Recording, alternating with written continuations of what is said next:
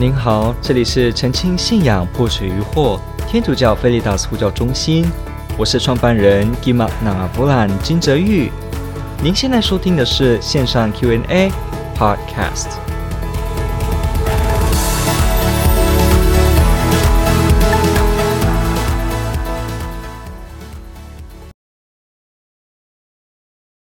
好，他提到的这个问题呢，是问说，看，他提到这个问题是说，违反版权法算不算犯了十诫第七诫？那为什么呢？好，这个问题也问得非常好。所谓的智慧财产权，所谓的我有无形的创意上的资产，或者这个创意呢被落实在具体的，比方书籍或影像或影视，嗯，这些类型里面呢，我的言谈等等的。这些部分成为好像属于我个人所拥有的一个财产一样，好像是我有一台车，我有一栋房子一样的，好像属于我一样。所以今天有人偷了我的车，我会觉得我的东西跟我的人格被贬损、被不尊重，那我也有失了我原本对他应有权利的这个本身的所属权。那好像变成无形的这个我的智慧所想出来的话，我的言语所讲出来的内容。好像也代表我，我写出来的内容虽然是思想性的，思想是摸不到，不像是一个桌子、一个房地产，但是呢，好像也代表我，好像也延伸出是属于我的内涵，所以这个时候呢，好像也是我的财产，即使他没办法说向银行存起来，但是呢，当他被滥用或拿走的时候，好像也有损我的人格，也损毁了我本身对他的所属权。好，所以。像这样子的一个概念，其实所谓智慧财产权，这一两百年之间，慢慢的去兴起，更加强调的一个理论、一个想法。那当然，在学界上，对于所谓的拥有权，这个私有或者公有，哈，这个已经是很古老的话题了。很早从希腊就一直在去探讨这相关的事情。到底人有没有对一个事物的所有权呢？我们一般会觉得，呃。好像这个东西是我的，就是我的。不过这有一个迷思，如果我们去思辨的话，会发现，诶，但是问题是这个东西也不曾是我的，我只是这个时刻拥有而已。比方说，我有一支笔，我说这支笔是我的，但是这个我的属于我的，这个是我的的程度是到哪里呢？比方这支笔的金属、塑胶的壳身本身也不是我，因为我不能。制造出这些是别人，是工厂，是有这些技术能力的人所用的。而这些原部的材料，你说石油来自这些东西里面，这些东西本身也不是属于我的，而是公共天然的。所以我说所谓的我的言下之意，也是取决于有了别人才有现在的我的。所以何谓真正的我的呢？比方说，我今天过世了，我的笔、我的钱、我的周边的东西、车子，诶，那还叫我的吗？虽然法律可以人为的去规范它，但是问题是，这个时候好像就又不太像是我的了。因为坦白说，再怎么样，呃，车子最后变成废铁，废铁回归大地，当然它可能不一定会回收，但是呢，它总之。却又好像我管不到，我碰不到，而且呢又回归大自然，好像我的身体，我说这是我的手，这是我的脚，但是当我讲这个话的时候，这个我的的程度又到哪里呢？因为也是父母生了我，因为这个肉体也不是我自己想制造它就制造出来的，也不是，所以呢，好像我们都借了。好像说我们的生命本身根本就是从天主借来的，所以我们说我们对自己能够有完全的决定权，其实本身是很模糊的。因为完全说这完全是我个人能够决定的话，是吗？很多事情不由得我们决定。诶，比方说潜意识的生活，潜意识，比方说，诶，今天走路为什么我都习惯走左边而不是走右边这一条呢？那你可能说这是我的习惯。那当你今天吹口哨走一走很自然的时候，你也都走左边，这好像成为了你的一部分，成为你没办法直接控制的事，你就很习惯的就是走左边。所以这个时候呢，我们就会发现到，诶，我们每个人对自己究竟要做什么，应该做什么，不见得是完全操纵自如的。很多事情是我们下意识觉得我就是这么做，但是一定吗？不一定，但是可能我们都把自己变成一定要这么做。但是你看，为什么呢？我不是明明声称我能够治理我自己，我属于我吗？照理来讲，一个东西属于我的时候，我对那个东西有完全的治理的能力。那这样的话，诶，我怎么常常对我自己也难以治理呢？今天有些事情我判断错误，还是说天与这个雾朦胧，然后我判断不好，然后很多事情，诶，有人从背后。对我捅一刀，还是从哪里我看不到的角度，似乎我对我自己能够表现出来的自由程度，常常也都有限制的，不是完全的说我自己操控自如，然后完全没问题啊、哦。那不一定。今天我如果突然车祸的话，我躺在病床上，那我的一只脚呢没办法使用，那这个时候我好像整个人也很难说我得到我的什么程度。所以我们会说，所谓的我的权到底是到哪里呢？今天有所谓的天主教十诫里面第七诫说不偷盗这件事情，那我们就来看，那所以违反著作权或者说这个所谓的呃智慧财产权法是不是跟偷盗有关系呢？OK，某个程度有关联的，OK。是有关联的，因为如果因为我们必须先知道这个财产权到底界限范围到哪里，这个是其他领域可以讨论的事。不过我们这边呢，可以做一个基本的了解，就是说什么叫做偷盗呢？我们至少看天主教教理两千四百零一条里面提到说，第七诫禁止不义地拿走或扣留他人的财物。以及造成他人财物上的损失。第七诫命令人以正义和爱德管理地上的财物及劳苦的成果。第七诫为了公义，要求尊重财物的普遍的用途及私有权。基督徒的生活应努力使这世界的财物导向天主及弟兄的友爱。所以你从中会发现几件事哦：不义的拿走跟扣留，或造成他人的损失，这些是不能的。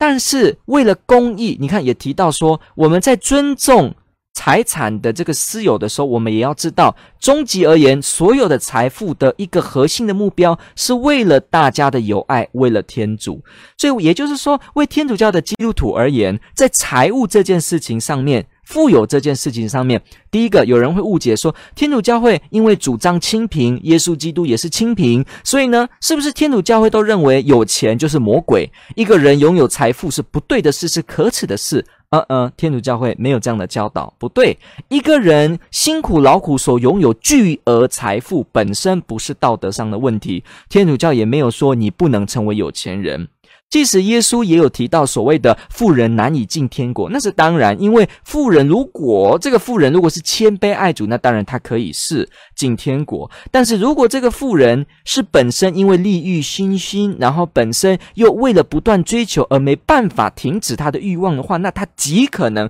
导致他跌倒不起。所以这个部分说富人很难进天国，没有说富人不能进天国，只有说很难。天主教的道理也是一样，并没有。说一个人辛苦认真赚了很多钱，好几亿，所以这个人是邪恶的，这是没有的。一个人有财富，也是如果他是正当的手段得到的话，这同样也是值得祝福跟拥有的，因为他是出于对天主的热爱，出于他对自己天主给他的天赋。所做的发挥，所以从中换得来的这个劳苦所得、正义所得到的呢，这个都是个祝福，没有问题。但是问题就在，如果这个是不义之财，是欺压、是欺诈，是所谓商业性的哄骗，那这样子带来的财物呢，它本身呢就一点都不光荣，而且会导致我们得不到永生，所以这个部分就会是问题。所以天主教会首先并没有说有钱人是罪，没有，我们也没有说贫穷人就是好。贫穷人本身，贫穷这件事情本身就是最棒，也没有。实际上，贫穷造成的问题也是需要解决的，也是需要我们去帮助世界更朝向正常健康的富裕。所以呢，贫穷的问题仍然是教会关心所要帮助脱贫的，这也是我们的这个基督宗教的思想，天主教的思想。所以，并不是所谓的，呃，好像说。因为我们都说这个呃穷寡妇奉献的比较多，所以呢，呃穷，所以呢，所有的人只要没有钱就是好，大家都只要没有钱，不要生产，不要去劳苦所得，也不是如此的，不是这样子的想法。OK，所以呢，如果一个人他拥有这些财物，但是这些财物很多，没有关系，但是这些财物我们要知道。这些财物就像我们前面先提的，私有到底是多私有这件事情，你会发现到。一个人拥有钱财，其实也是受了许多人的帮助，包括你的员工的劳力。虽然你可能说我还是付他薪水啊，但是问题是，今天这个社会能够有这样的局势，有这样的空气，让你的员工呼吸，他可以好好的工作，这些都不是你能控制的。你能用金钱控制氧气吗？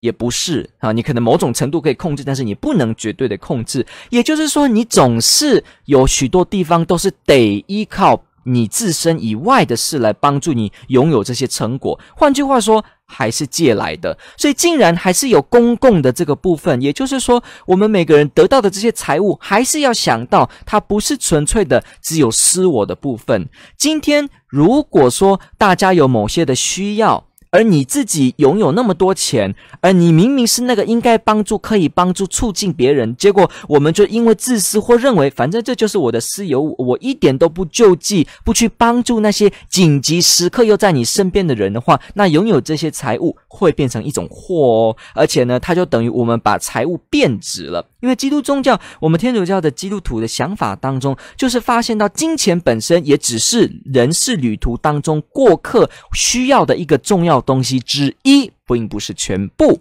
它只是帮助我们更好的做出人的生活，更好的成行天主的旨意，更好的让世界发挥爱。所以财富呢，本身的用意不是因为我积财富我很高兴，这不是我们关心的点，而是它真正让世界更好，达到一个正义有爱的定位。所以拥有财富的人呢、必须更敏锐的有道德的心，更敏锐的去发现我怎么去拥有这些金钱。所以并不是说哦，我有财物就是我一个人，人我的能力赚得好。我们要知道，在人类历史上，很多人因为说我有私有权，我有自己的能力，所以我越赚越多，结果就成为压榨别人的一个工具。反正就是我的垄断，反正智慧财产权，你永远不能知道我的技术，你永远不能知道我的创业方法，所以永远都是我自己获利垄断。贫穷的人永远都是贫穷，那我就对人家漠不关心，因为反正你没有能力，你也不给自己栽培，你也不读书，所以你让自己如此，你。罪所应得，理所当然，而我就是如此。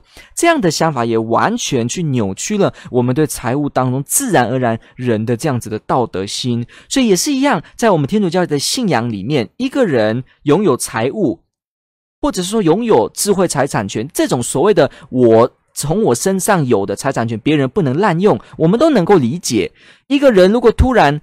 把你自己画的画，拿出去，突然说这是我画的，然后赚钱收钱，然后呢，一点都没有给原画的画作者，也没有让原画作者同意，这是严重违反第七戒，因为这就表示我们窃取人家的劳苦跟所得的东西而占为己有，又归功于自己，它自然在本质上在第七戒是有违反的。好像我们说，今天整个村落的人呢，都一起做了一个呃活动，大家一起雕刻，雕了一棵树，哈，树的很漂亮的大理石，一个树的形状。然后这个时候呢，大理石就雕好了。结果突然有一个先生，他突然就把这个石头呢拿出去跟人家说：“这颗石头是我雕的哦。”然后呢，大家来给我钱，大家观赏一次一百块。那这样的呢，你很难说他没有窃取的嫌疑，因为他就让这些人辛苦。第一个，他有欺诈跟欺骗，再来呢，他把他占为己有赚来的钱呢，也不是建立在诚实上面，是欺骗跟。所谓的不诚实，所以这个也就违反道德，所以自然而然违反著作权这件事，智慧财产权里面也带有着欺骗的意涵在里面，因为它表示着我把它当成我的东西，而其实并不是如此，实上是如此就该是如此，结果实上是如此，我把它变成不是如此，还从中获利，还觉得这没事，所以这样子呢，跟我窃取别人的车子当我自己的跑车开，然后我很高兴说这是我的跑车是一样的。所以本质上而言没有错。我们在智慧财产权上，如果呢说一个人他有自己的所属的这些精神的创作，而我们自己就因为私心又欺骗，为了我自己的利益而拿过来，那这样子呢，当然我们犯了这个事，这就会是所谓的犯这个法，所谓的犯这个良心上的事情。但是我们要记得继续看下去哦。OK，好，教理的第呃两千四百零五条说，生产的财富、物质与非物质的，注入土地与工厂、专长与艺术，都需要其拥有者细心维护，以便其生产造福最大多数的人。那些拥有、使用及消费财富者，应有节制地使用，保留给客人、病人与穷人最好的一份。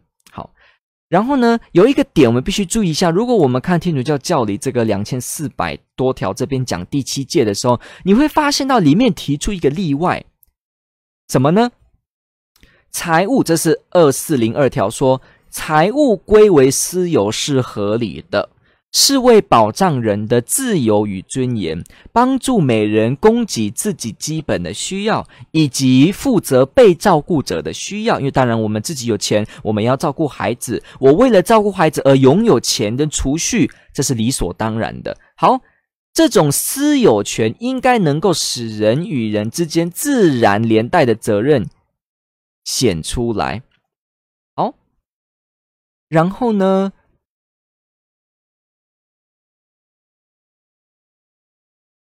两千四百零八条这边哦，第七诫禁止偷窃，偷窃就是违反物主合理的意愿，侵占他的财产。如果能够假定物主的同意，或者他的拒绝是不合理性而又不合财物的普遍使用原则，则不算偷窃。这就是在急切而明显的情况下，为解决立即实质的需要，比方食物、避难所、衣服，唯一的办法就是支配并使用别人的财物。所以，我们必须记住一件事哦：我们虽然天主教会肯定所谓的私有权，肯定所谓的劳苦所得，也。肯定所谓的不偷窃，这个有所谓欺骗在里面。智慧财产权在一个意义下，我们了解它本身是不能够犯法的，不能够犯的。不过我们要知道，知道哦，这不是绝对的一件事，它也有一种例外的情形。什么呢？因为我们知道财物本身它归公还是有一个公共的这个层面，就是我们说的什么东西都还是从我以外的人而来的，很难说有完全真正的私有，所以。从这个基础上，我们会发现到，既然财富本身是要促进大家好，跟促进一切，所以天主教还保留了这个点哦，叫什么呢？今天如果呢是一个人他拥有财富不合理又不公义，比方他欺压，然后他又高举智慧财产权，结果他大力的欺压人们，骗人们，不让人们去使用它，他自己不想关心穷苦的问题，他高举自己的利益，所以在这个情况下，他一直一直的压榨，而且已经。出现了第三次世界大战，然后人民又饥荒，他又一直觉得这是我的，我自家观赏。这个时候呢，有些人开始站出来说：“把你的财物充公，然后呢，开始来拿取这些东西，分食物给穷人，来拿取这些财物来买帮助建设，让大家回到基本能够生存下去的权利的时候，这样的情况让这个人所谓的私有产被拿走而充公来使用，立即明显这件事呢。”它不算偷窃哦，所以我们要了解一件事情哦，也不是说所谓的私有权是无限上纲，它还是置于爱德之下，它还是置于财务的道德之下。我们要回到本身财富这件事的最本质，财富本身是服务，财务本身是得来是借来的，我们死的时候也带不了这些财物，所以我们要思考。财务到底本身是什么？而不是说我赚得多那就好，也不是。今天财务如果没有用的好，它只是一堆废纸。今天财务如果本身世界的局势大变动，你的财务只变成废纸的时候，那你有着钱又有什么什么意思呢？所以我们要知道，当钱还本身有办法使用的时候，我们要去思考，它不是永恒的。你看，我们说。五张钞票一千块本身很有用，很帮助我的生活，没有错。因为五千块可以买很多东西，但是问题就是，这是因为局势是稳定的，交易是正义的，大家是和平共处，能够付五千块。今天如果情势改变，大家都贪污，你给一千块。啊，人家找你乱找钱，今天没有叫交换的正义，没有叫做交易之间的公平，没有。所以我给你钱，哎，要买这个东西，结果我钱给了，东西没有来。大家都是这样，全世界都这样。然后呢，你的钱赚一赚又被人家剥夺，你的生活又被人家啊，这个屋子是你的，我的随便哈，明天就把你随便拆。那这样子，完全局势动荡之下，你会发现哦，你的金钱只是一堆纸，有发现到吗？也就是说，当我们觉得钱很有用的时候，它只是。相对在一个安全的处境下，所以钱看起来有用。哪一天你走了，钱不会跟着你；哪一天局势变动了，你可能钱一大堆都是纸而已哦。所以不要以为说人间永远都是很刚好的，一千块给你，你就会给我一千块的东西，很合理、很公平。那是因为局势是好的。请记得，有一天万一一个大变动出现，一个奇特的人物。另外一个希特勒或更奇怪的事情发生的时候，你可能会发现，你对于金钱的信仰是想要停止的哦。所以，我们发现钱不是永恒的，钱很重要，金钱可以解决很多事情，但是钱能解决的只能解决钱能解决的事，钱不能解决的事，钱就不能解决。所以，从这个部分，智慧财产权，我们从背后的原理。第七戒跟偷窃跟本身金钱、富有、贫困这些相关的天主教会的想法当中，希望给听众朋友一个清楚的蓝图。我们发现到对于财务这件事，怎么样去深思它？感谢你的提问，者问的非常好。天主爱您。